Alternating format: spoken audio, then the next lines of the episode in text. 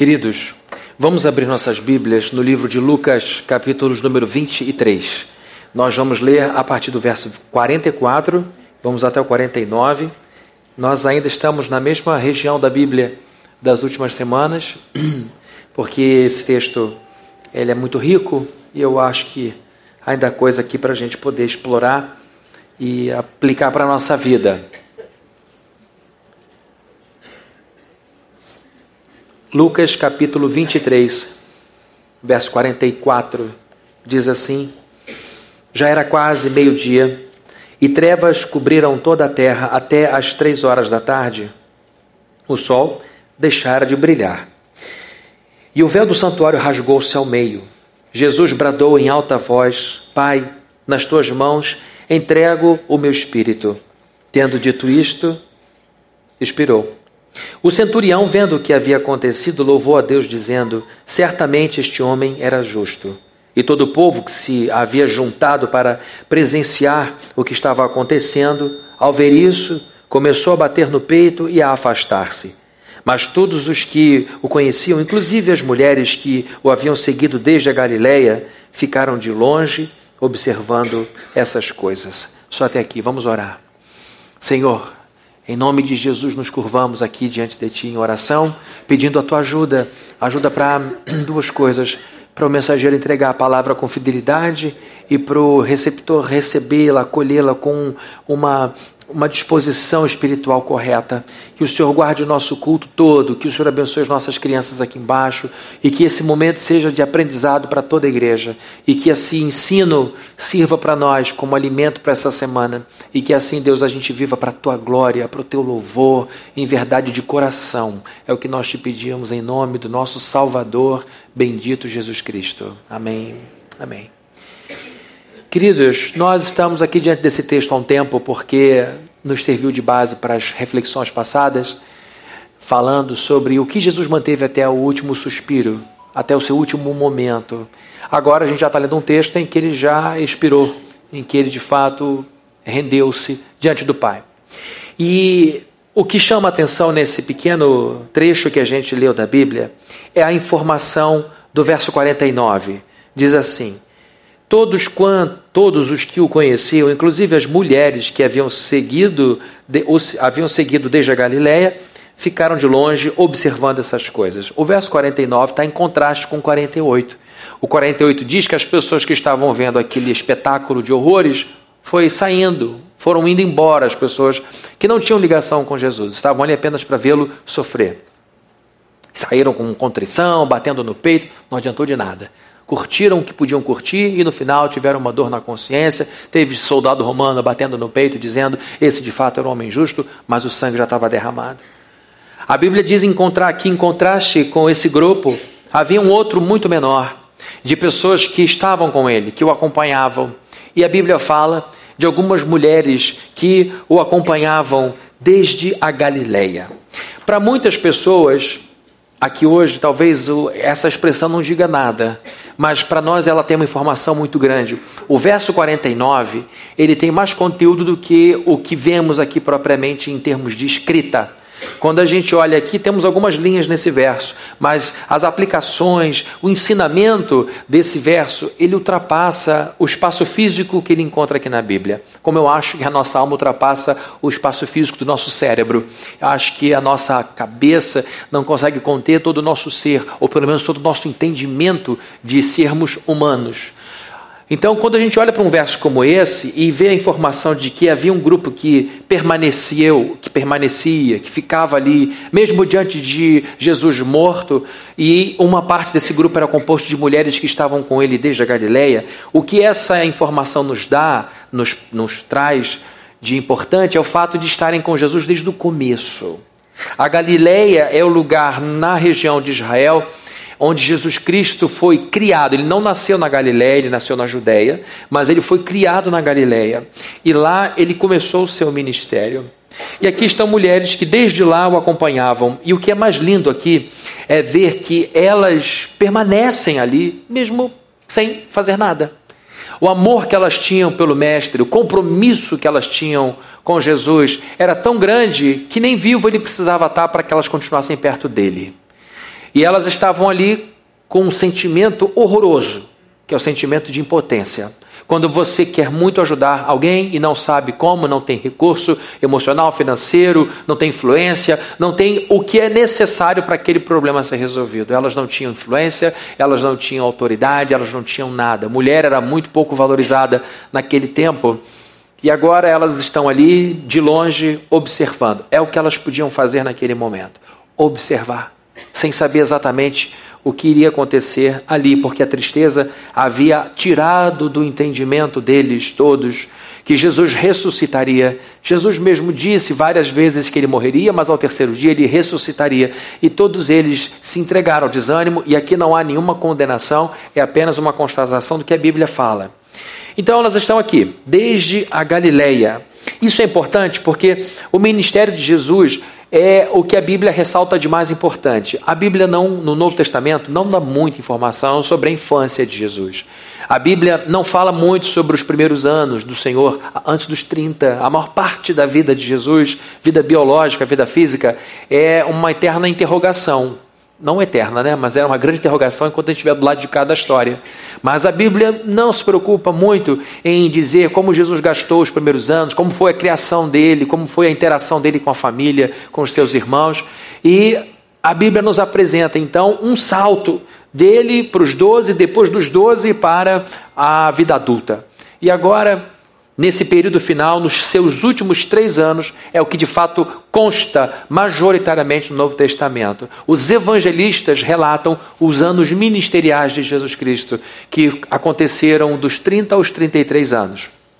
Mesmo é, para aqueles padrões da época, ele morreu cedo. Ele não morreu como ancião. Ele não morreu como um homem idoso. Ele morreu precocemente. E, sobretudo, pelas coisas que ele disse, não tanto pelas coisas que fez. Ele fez milagre no sábado e deu problema? Sim, mas não foi isso que o levou à cruz. Foram as afirmações que o igualavam a Deus, que o colocavam ao lado de Deus.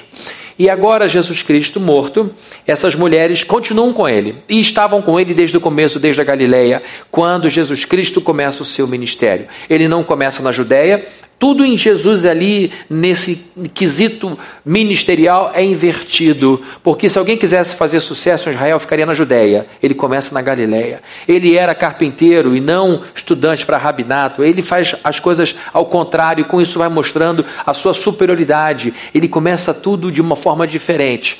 E nesse momento, lá no início, ele vai trazendo para si seus primeiros discípulos, vai montando a sua equipe e com essa equipe permanece ao longo desses três anos super intensos. E a Bíblia diz que essas mulheres o seguiam desde lá.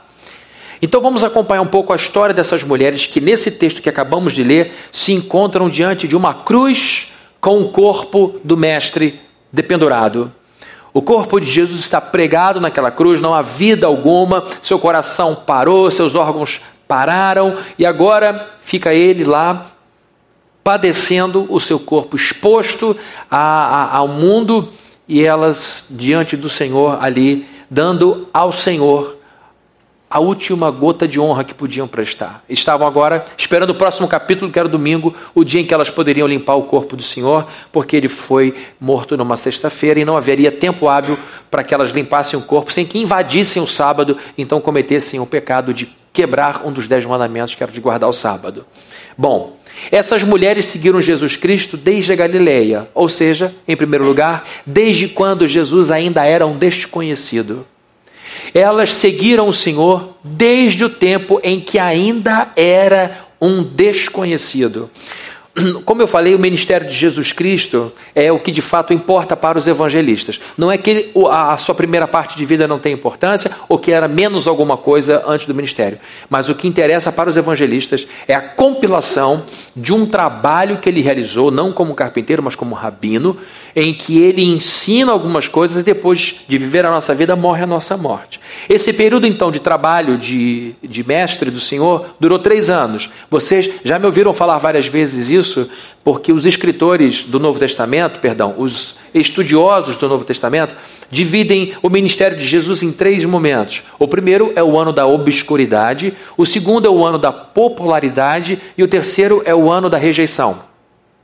Então a gente está aqui falando do primeiro momento do ministério de Jesus, em que ele era uma pessoa pouquíssimo conhecida, quase ninguém sabia quem ele era. Ele não dava indício nenhum de, ser, de que seria um rabino, porque para uma pessoa ser é, rabino, um homem ser rabino, ele deveria passar a vida inteira estudando. E Jesus Cristo seguiu a carreira do pai.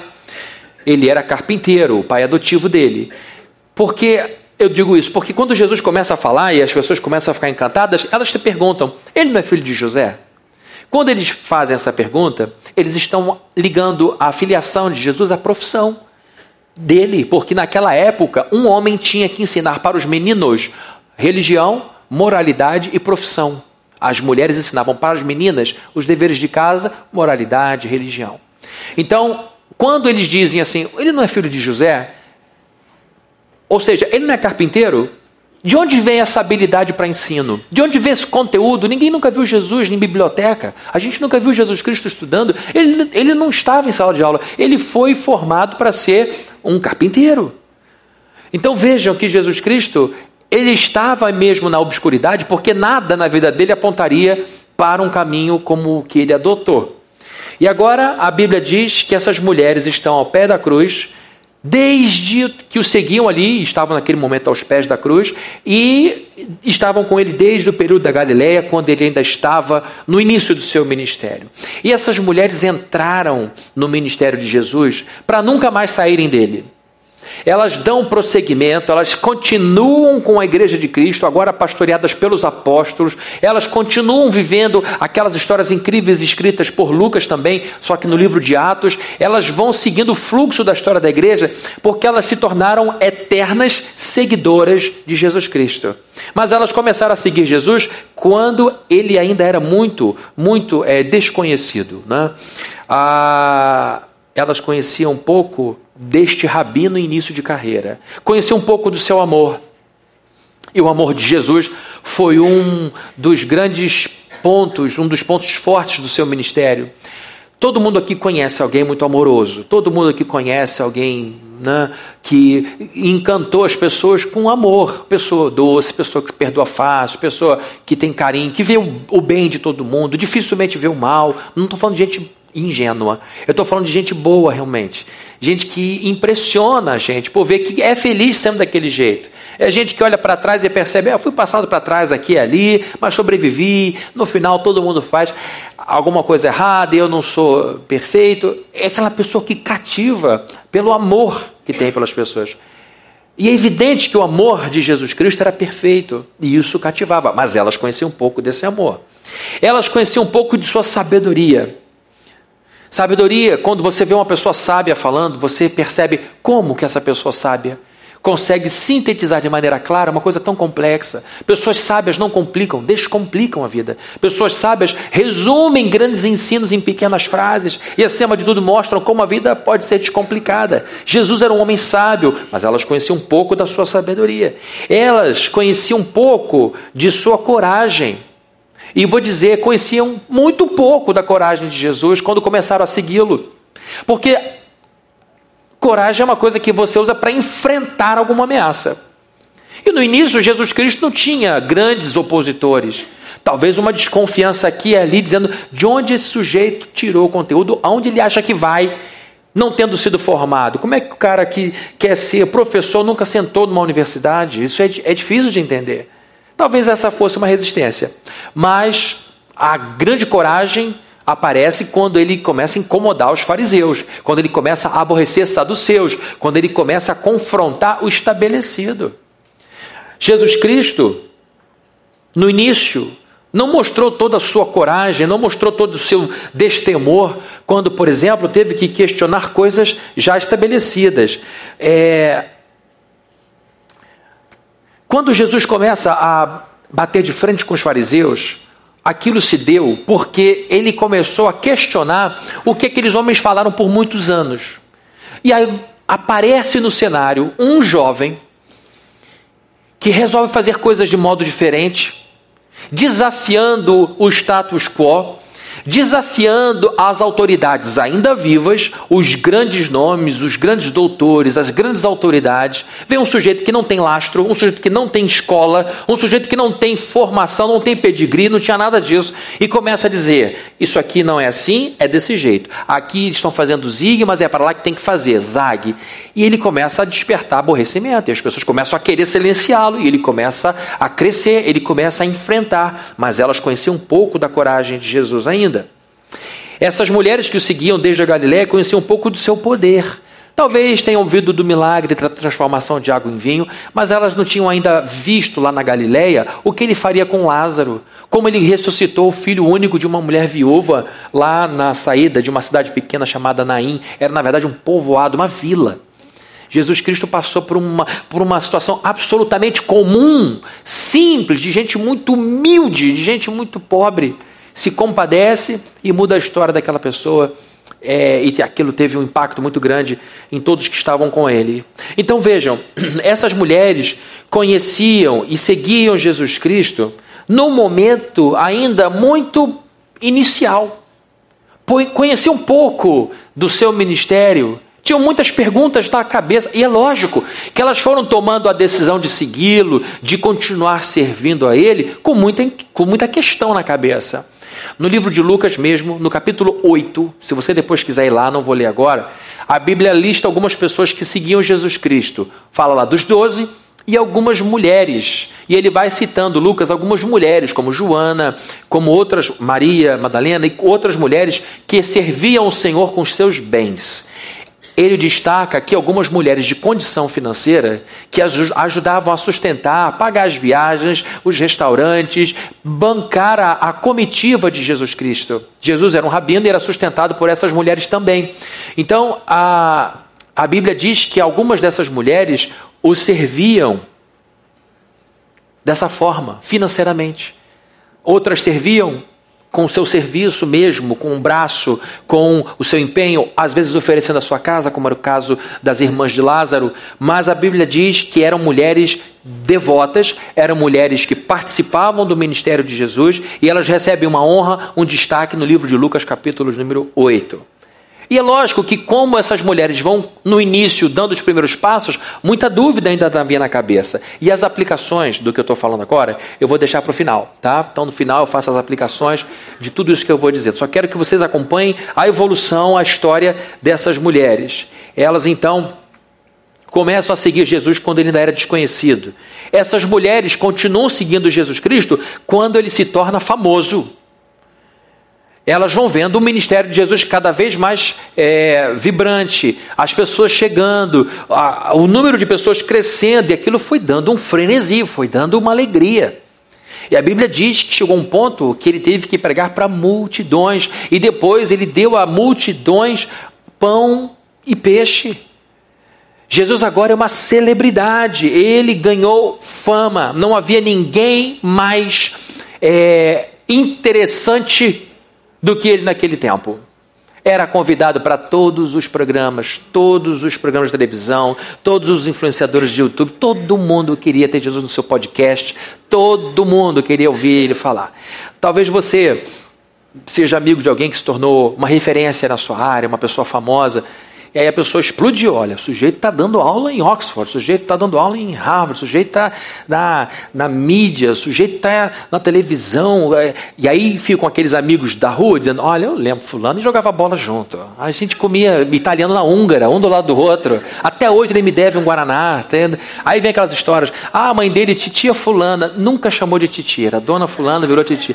Todo mundo quer ser amigo de gente que deu certo, todo mundo quer mostrar que está ali ao lado e tem uma história para contar, alguma coisa íntima que só a gente viveu, só a gente sabe o que é comer italiano na húngara, suicídio que era na época, sanitário. Hoje não, hein? Seu Zé vai me pegar pela orelha se ele me ouvir falando do estabelecimento dele. Mas elas estavam com Jesus quando ele se tornou uma pessoa famosa. E ele se torna famoso numa terra que adorava profeta. E eles estavam vendo o silêncio profético. Não havia profeta por 400 anos. Agora ele quebra, junto com seu primo João, quebra um silêncio profético e eles viram Israel de cabeça para baixo. Jesus Cristo então se torna uma pessoa famosa e o povo ávido por Deus encontra com um rabino glorioso. E ele começa a encantar as pessoas com suas palavras sábias. Ele terminava de dizer, as pessoas diziam, ele a Bíblia diz que as pessoas ficavam maravilhadas, porque ele ensinava como quem tem autoridade.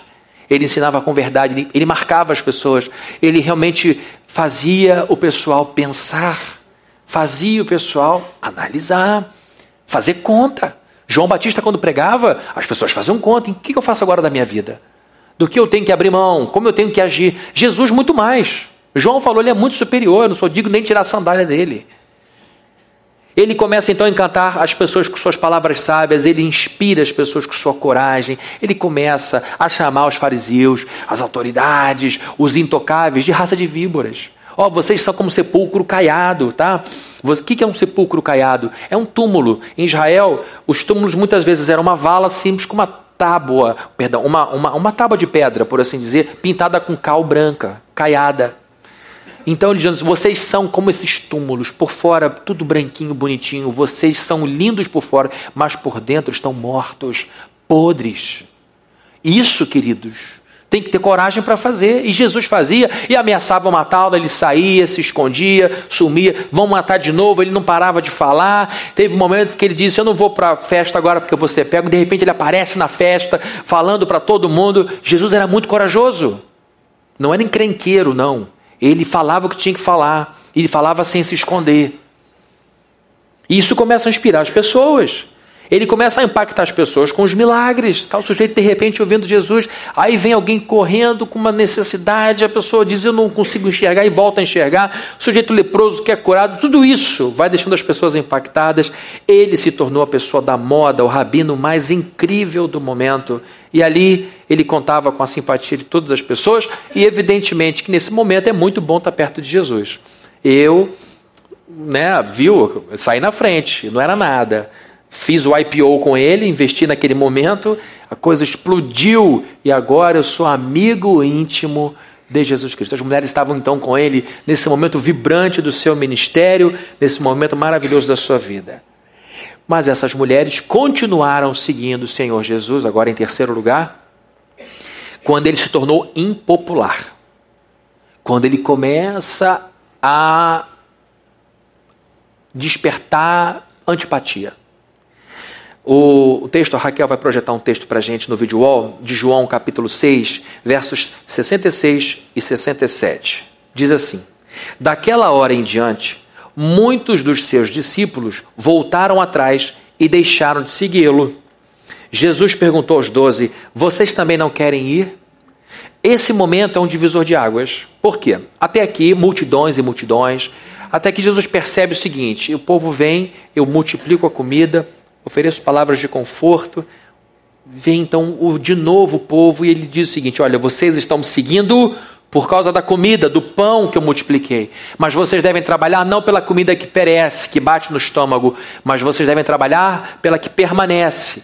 Então ele diz o seguinte: o lugar da minha palavra, ou a razão pela qual vocês me seguem, não deve ser o estômago, mas o coração.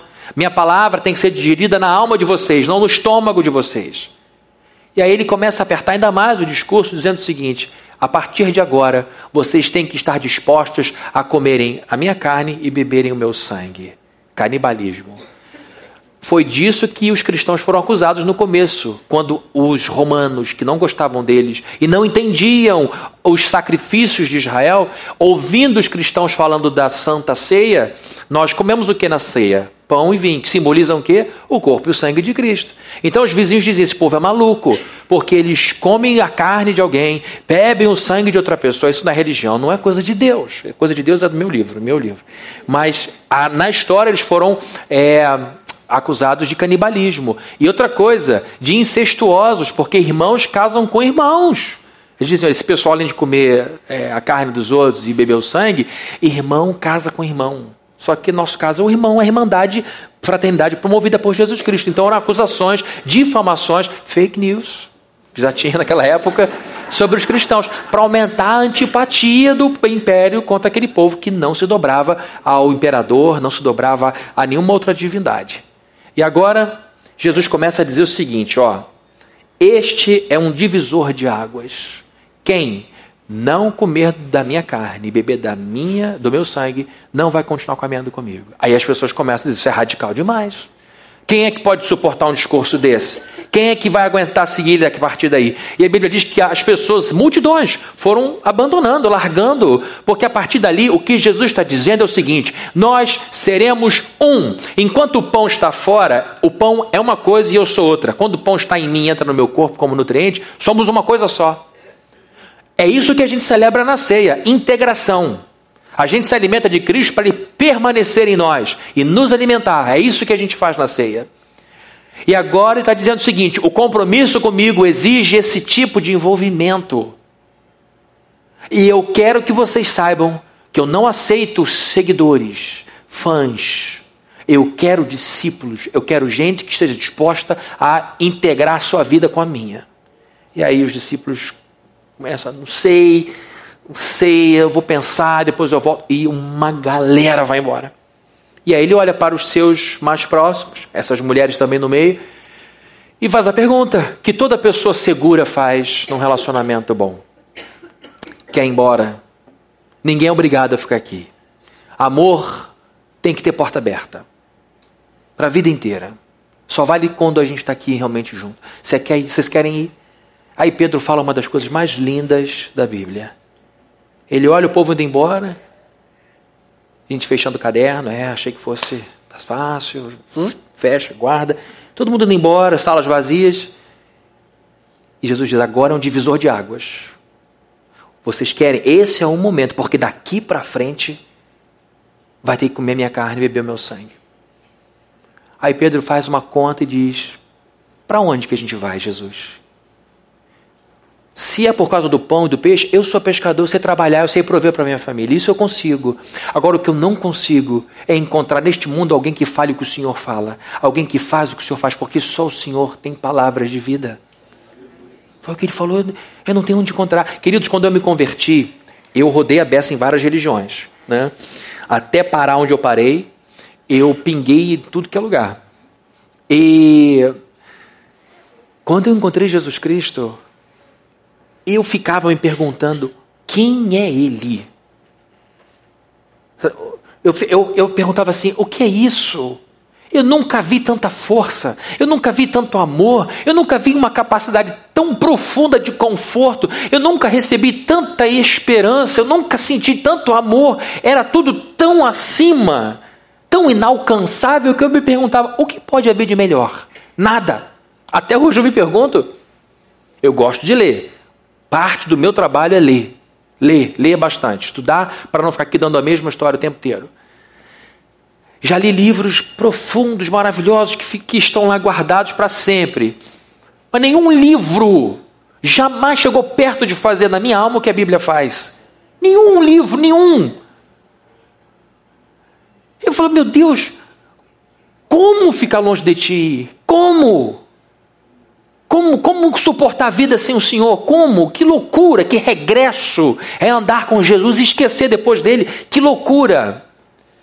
Aqui, queridos, estão mulheres que resolveram permanecer.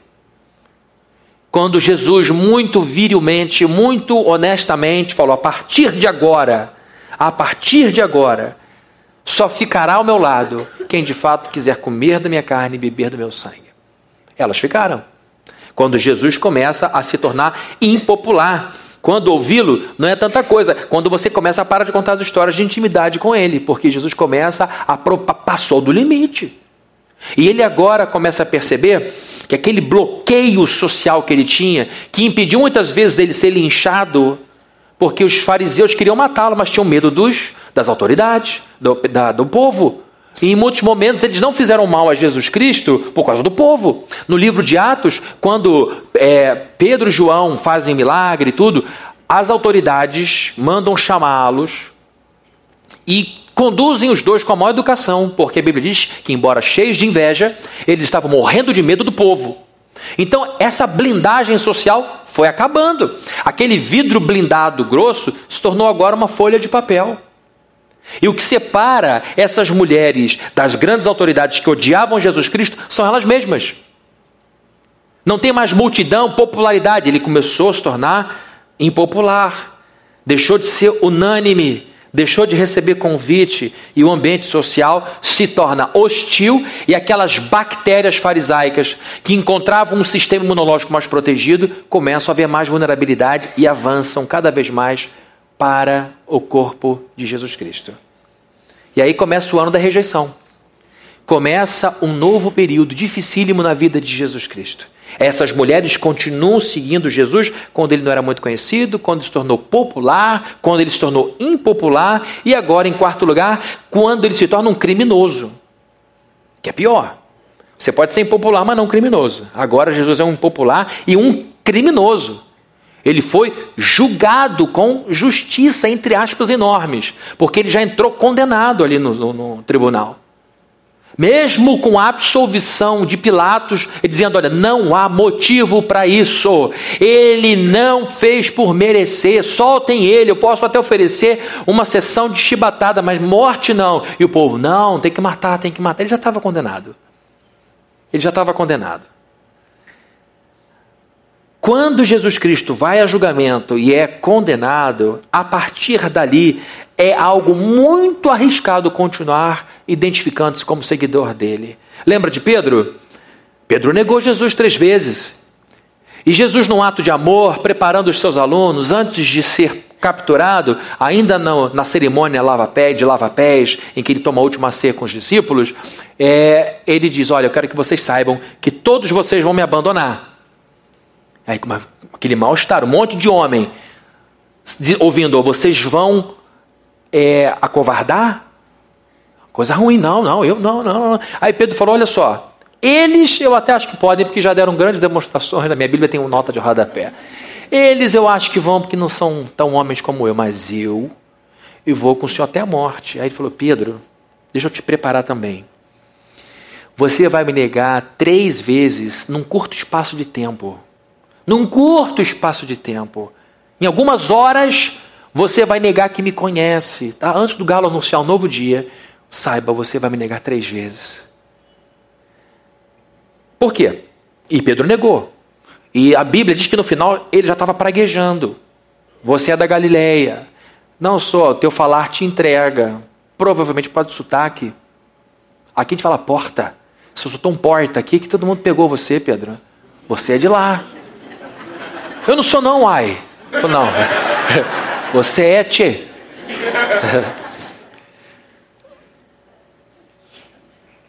E aí, queridos, ele vai dizer: Eu não sou, não conheço. Você imagina a cena? Pedro com aquilo na cabeça. Você não vai negar, ele nega, não vai negar, nega de novo. Na terceira, uma mulher aperta ele e ele pragueja, começa a falar palavrão, começa a amaldiçoar. E Jesus viu a última. A Bíblia diz que o Senhor ouviu no último momento de negação. E a Bíblia diz que Pedro saiu dali para chorar a noite toda. E chorou mesmo, como eu choraria. E olha, se eu tivesse no lugar de Pedro, não sei se eu teria feito diferente. Eu não sei o que é viver a pressão que Pedro viveu. Essas mulheres continuaram ao pé da cruz, nesse momento em que Jesus é visto como um criminoso. Elas ouviram com muito desprazer Jesus gritando, bradou em alta voz. O verso 46 desse texto de Lucas diz: em tuas mãos eu entrego o meu espírito. E ali curva a cabeça, ele tomba. Cai, a mão cai, o corpo se entrega, não há mais nenhuma resistência muscular, não há nenhuma tentativa de, de autopreservação. O corpo, de fato, entra em colapso e acaba. E elas então ficam de longe vendo aquele espetáculo de horror. O mestre caído, sem força. E elas impotentes também. Essas mulheres mostram o preço do discipulado. Ou mostram o histórico de um discipulado. Eu vou pedir para Raquel projetar o livro de Mateus, capítulo 16, verso 24, que diz assim: Então Jesus disse aos seus discípulos: Se alguém quiser acompanhar-me ou me seguir, dependendo da tradução da sua Bíblia, negue-se a si mesmo, tome a sua cruz e siga-me. Jesus Cristo está dizendo que uma pessoa que vai segui-lo tem que estar disposta a colocar-se em segundo plano, deixar sua vontade em segundo plano. Tá? Hoje, a psicologia está mais do que farta de provas de que a pessoa que se coloca em primeiro lugar adoece.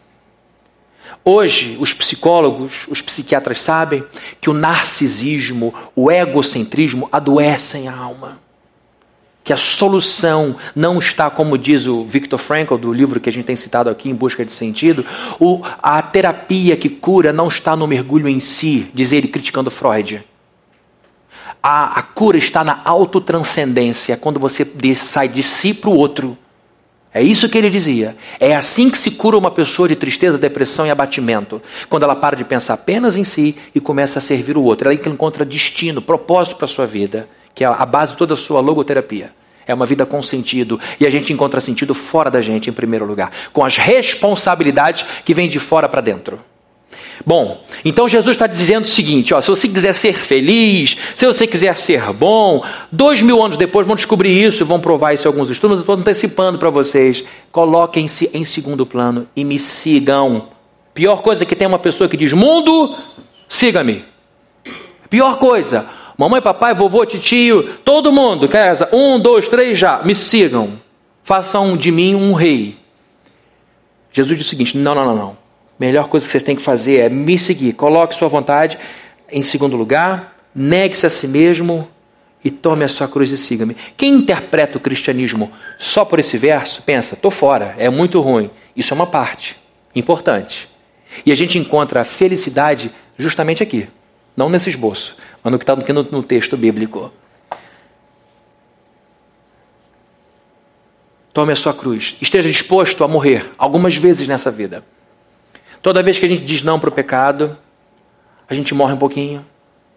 Toda vez que a gente diz não para algo legítimo, mas em nome de algo maior, olha, eu até tenho direito, eu até posso, mas eu vou ficar quieto, não vou, não vou prolongar essa discussão, eu não vou levar isso à frente, não vou levar isso para a justiça, porque eu estou visando algo maior lá. Toda vez que você faz isso em nome de algo maior, além da sua própria vontade, você está morrendo um pouco.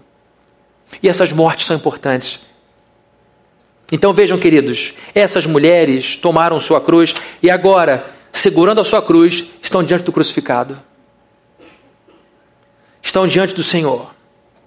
Então vejam a evolução. Essas mulheres estão com Jesus quando ele não era conhecido, quando ele se torna famoso, quando ele se torna impopular, quando ele se torna um criminoso.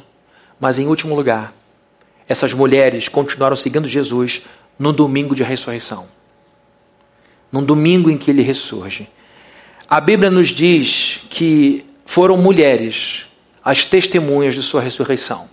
Vejam comigo o texto que vai ser projetado aqui em Marcos capítulo 16, 1. Quando terminou o sábado, Maria Madalena, Salomé e Maria, mãe de Tiago, compraram especiarias aromáticas para ungir o corpo de Jesus. Aqui estão elas a caminho do, da limpeza do corpo do Senhor, do embalsamento, porque era uma prática comum naquele tempo de preparar o corpo de alguém para que aquela pessoa fosse enterrada com é, dignidade. E quando chegam ali, elas se deparam com o túmulo vazio. Vocês sabem muito bem essa história e elas ficam chocadas porque recebem uma incumbência de darem o aviso, o anúncio de que ele tinha ressuscitado para os homens, para os discípulos. Por que isso é importante, gente? Porque no tempo de Jesus Cristo, já falei isso aqui antes, mulher não podia ser testemunha em tribunal nenhum, porque ela era tida pelo sistema, pelo direito romano, como histérica. E quando eu li essa informação num dos livros do Keller, eu fiquei pensando, meu Deus, como Jesus Cristo mais uma vez inverteu tudo.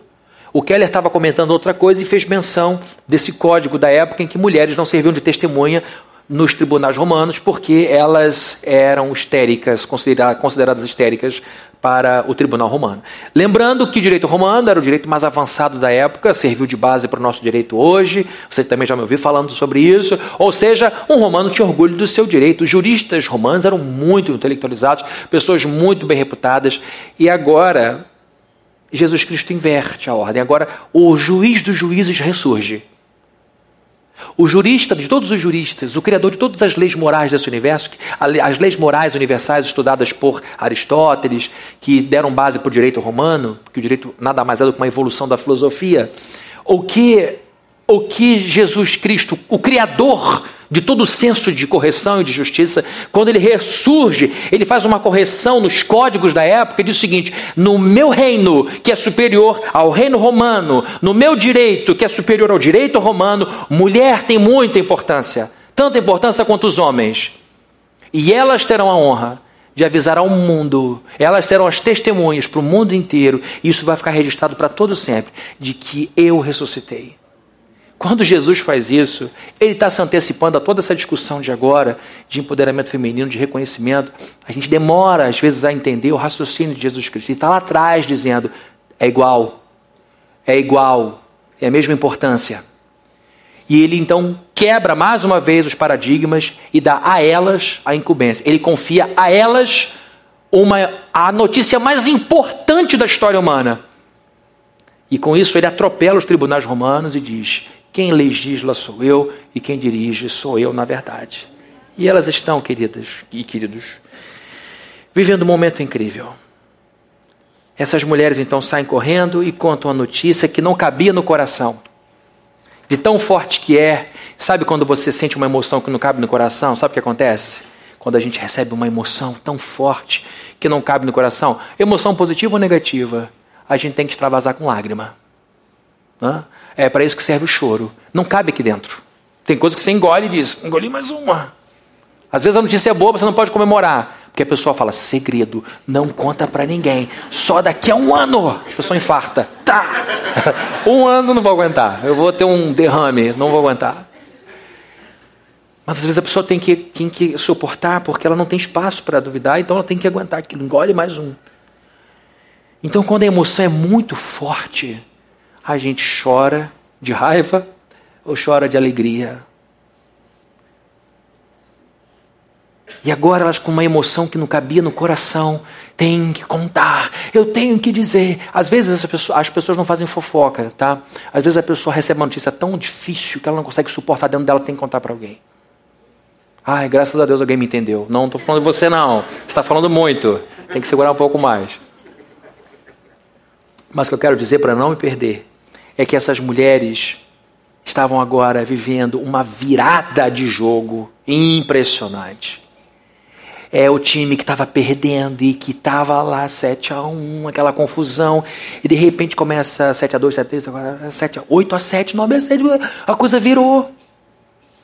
E agora elas são as primeiras pessoas encarregadas pelos céus dizerem para o mundo: Ele está vivo não tem mais uma gota de sangue nele. Inclusive, ele está tão gloriosamente ressuscitado que a gente nem entendeu que era ele. A gente não reconheceu, ele está tão glorioso, ele está tão diferente, tão acima, porque ele chegou nesse mundo como um bebezinho frágil, agora a gente o vê como um leão indestrutível. Ele chegou aqui como um réu, agora ele se mostrou que é juiz sobre todas as coisas. Ele chegou aqui passível de morte, agora ele mostrou que ele é imortal. Ele está vivo, mais vivo do que antes.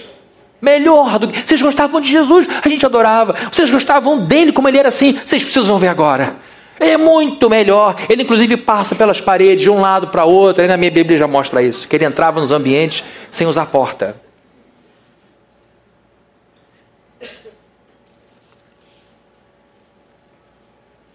Eu ia fazer uma piada, mas não vou fazer, porque acho que vai ser demais para a gente suportar. Na minha cabeça está sendo feita aqui agora.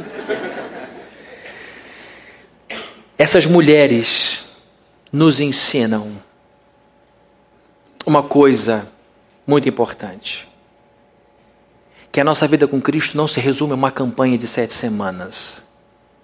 Nós não ficamos com Jesus até que Ele atenda uma oração. Nós não estamos convertidos a Ele por um período da vida, é para todo sempre. Elas estiveram com Jesus quando ele não era nem um pouco conhecido. E tinham medo. Será que eu estou dando muito para um desconhecido? Será que eu estou entregando demais meu coração para um sujeito que eu nem conheço? Aqui deve ter um monte de gente que está dando os primeiros passos na igreja. Estou hum, até gostando, tenho o prazer de estar aqui, já comecei até a dar oferta. Se não começou, deve começar, tá bom? Semana que vem você começa. É, tô até, tô, adoro as músicas, as músicas, o pena que eu não consigo lembrar as letras, elas, elas são tão maravilhosas, mas Eu preciso conhecer um pouco mais. E eu falo isso porque essa aqui é uma igreja muito inteligente. Estou levantando a estima de todo mundo aqui. Por quê? Porque é uma igreja de gente que pensa. E gente que reflete, gosta de saber o porquê das coisas. Entendi, conta comigo. Entendi, não conta comigo. Aristóteles dizia que quanto mais elevado o grau cultural de uma cidade, de uma sociedade, mais informação ela precisa. Então, o problema, a virtude é que é bom a gente pregar para pessoas que valorizam o conhecimento. Agora, o desafio é você falar de fé para um povo que só faz se tiver prova. Ó, eu vou, mas desde que esteja provado. Eu vou desde que você me convença. Eu vou desde que eu estiver sentindo segurança no meu conhecimento. E muita gente vai demorando, vai demorando, porque. Mas como é isso? Como é aquilo? Água em vinho? Me explica. Não tem como explicar, amigo. É milagre. Milagre você aceita. Ah, mas se for assim eu não vou. Meu amigo, minha amiga, você aceita um monte de coisa do universo que você não entende. Tem um monte de coisa sobre a sua cabeça, onde é que esse mundo vai, qual é o alcance, tem vida em outro lugar. Um monte de coisa que a gente tem ainda inexplicada, que gente, com a qual a gente convive. A fé é confiança. Essa palavra pistis no grego significa confiança. Portanto, é bom a gente ter inteligência, mas de vez em quando o Senhor humilha a nossa inteligência e diz: vai que depois eu te explico. Confia em mim. Tem que ser como Pedro: se é o Senhor que está mandando, eu vou andar sobre as águas. É como Maria. Façam tudo o que ele disser, sem questionar. Vá lá e bota onde tinha vinho, põe água. Ele sabe o que está fazendo, não tem ideia do que ele vai fazer. Aqui essas mulheres dão demonstração de que para a gente começar a andar com Jesus Cristo, a gente não precisa fazer teologia, a gente não precisa aprofundar muito. O que, que a gente precisa? A gente precisa intuir, a gente precisa confiar nisso. É só você perguntar ao seu coração: alguém já te deu algo superior a ele? Alguém já me amou desse jeito? Não. Alguém já respondeu minhas orações como ele? Não. Alguém já mudou minha vontade tão rapidamente? Não. Alguém já me fez querer ir para a igreja como ele me faz? Não. Alguém me fez amar uma pessoa detestável como fulano como ele? Não. Então eu acho que dá para seguir. Dá para seguir. Você precisa dar esse passo, precisa continuar, não pode parar. Porque enquanto você para, a vida continua te batendo. E vai ficando mais difícil. Essas mulheres nos ensinam que uma vez que a gente sinta o cheiro de Cristo, a diferença do seu perfume é para a gente já dar o primeiro passo, mesmo quando ainda for um desconhecido para você em muitas coisas. Mas o que ele já fez por você é o suficiente para você dizer: nunca vi nada igual. Merece mais um domingo. Merece mais um domingo. Para de faltar. Para de faltar domingo. Por que eu estou falando isso? Ah, porque você é igrejeiro. Não. É porque quando você para um domingo, você fica um tempão sem o outro. Aí depois você perde o ah, já não fui, não vou, e você esquece que esse negócio existe. Aí bate uma saudade, aí até pensa, aí vem, quebra um dedinho, opa, Aí tem uma coisa errada. Aí você vai vivendo de problema em problema e perde o desfrute desse conhecimento que se dá regularmente. E eu digo, domingo ao mínimo, tá? Tem muitas outras coisas que acontecem aqui durante a semana. Elas nos ensinam que começaram a seguir Jesus quando era desconhecido, quando ele começa a ficar famoso, quando ele se torna impopular, quando ele se torna um criminoso e depois como ressuscita dos mortos. Você não precisa saber tudo sobre Jesus. Aliás, isso é impossível. Isto é impossível. O infinito não vai nunca caber no finito. É o que o Lutero dizia. O finito nunca vai conter o infinito. Ele vai sempre te surpreender. Ele vai sempre te mostrar uma coisa que você não imaginava. Ele vai sempre se revelar com uma glória diferente. Ele vai sempre te renovar. E isso é maravilhoso, porque ele é inesgotável. Um cristão entediado perdeu o rumo. Um cristão ah, não tem mais graça. É porque perdeu o rumo. Porque se estiver diante da videira, estiver diante do leão da tribo de Judá, se estiver diante do poçante de Jacó, se estiver diante do Todo-Poderoso, tédio é o que não vai ter na tua vida espiritual. Impossível que alguém fique entediado diante do Cristo do Novo Testamento. Você pode ficar irritado, pode ficar aborrecido, pode ficar extasiado, mas entediado não fica, não. A gente não precisa saber muito dele. Eu digo para vocês, eu tenho 30 anos de conversão, praticamente faço 30 anos ano que vem. Gosto de ler, estudar teologia, já estudei bastante. Gente, é muita dúvida que continua ainda. Ainda a gente está conhecendo, você vai vendo, meu Deus, eu não sabia. Aí você muda o ramo de estudo, você sai da teologia, vai ler um pouquinho de psicologia. Você vai, meu Deus, como Deus tem coisa nesse negócio, como a glória de Deus é maravilhosa na mente humana. Você vai estudar um pouco de sociologia, você vai, meu Deus do céu, como a Bíblia é verdadeira em falar de comunidade, de vida social. Você vai vendo que em todas as áreas do conhecimento há algo de Deus para aprender. Então, o que eu quero dizer é que você nunca vai ter todas as informações necessárias para se tornar um bom cristão. A gente vai ter que começar dando esse passo de fé e você precisa muito botar na sua cabeça que desse ano não passa. Nós tivemos agora uma turma de batismo que batizou 61 pessoas. Foi agora em junho, isso. Teremos outro em novembro. Tempo suficiente para você dizer eu quero estar tá aqui. Por quê? Porque quando você é batizado, aceita Jesus como teu Salvador, digo quero que Ele seja meu Salvador, se integra à igreja, uma nova vida começa, novos amigos aparecem, novos objetivos para a sua vida surgem por causa das demandas da cidade. Você começa a olhar para Niterói de uma outra forma. Você começa a se ver como alguém necessário para que essa cidade seja melhorada e você vai, vai vendo como Ele vai enchendo a tua vida e você vai dizer para as pessoas: olha, eu, eu não estou na igreja igreja. Eu estou em Cristo.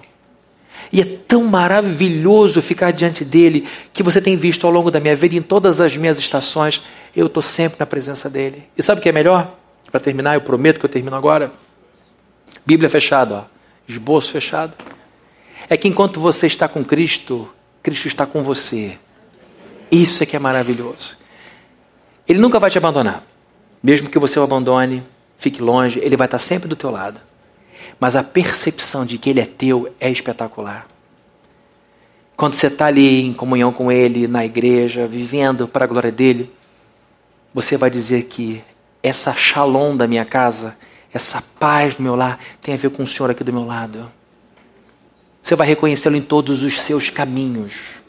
Você vai chegar no seu trabalho, vai arrumar sua mesa, vai botar as coisas. Obrigado, porque o Senhor está aqui comigo. Você vai chegar para a audiência, Deus, morrendo de medo, mas obrigado porque o Senhor vai comigo pelo vale. Ele vai fazer parte da sua vida em todos os momentos. E isso é maravilhoso. Então é um convite para você aproveitar isso que está sendo oferecido a você gratuitamente.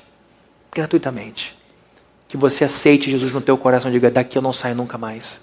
Eu quero ser como essas mulheres que foram da Galileia à Judéia, passaram por todas essas fases do ministério de Jesus e continuaram e estão sendo hoje lembradas aqui na Igreja Plena em honra ao que elas foram na vida de Jesus Cristo. Vamos orar? Senhor, muito obrigado por esse dia de hoje, o primeiro dia da semana. Muito obrigado pela Sua presença em nosso lugar aqui nessa igreja. Obrigado porque o Senhor falou aos nossos corações. Te agradecemos porque aprendemos com essas mulheres que a vida contigo é uma vida eterna em todos os momentos. Queremos te agradecer pelo exemplo delas e que nós sejamos como elas. Que estejamos contigo em todas as fases da vida e que a gente se lembre sempre que o Senhor está conosco também em todas as nossas fases. Que o Senhor leve para casa o que está em dúvida e confirme hoje no coração da pessoa que vem apenas frequentando aquele um dia ou outro da igreja, que a partir de agora ela diga: Eu tomei uma decisão no meu coração, vou caminhar com Jesus todos os dias da minha vida e vou fazer dessa igreja parte da minha família. E que em nome de Jesus Cristo sejamos assim, um povo que anda perto de Ti, em todas as fases da vida. E que assim a gente vá crescendo de graça em graça na Sua presença. Que a graça de nosso Senhor Jesus Cristo, o amor de Deus, o nosso Pai, e a comunhão e consolação do Espírito Santo estejam com todos aqui presentes, desde hoje para todos sempre. Amém.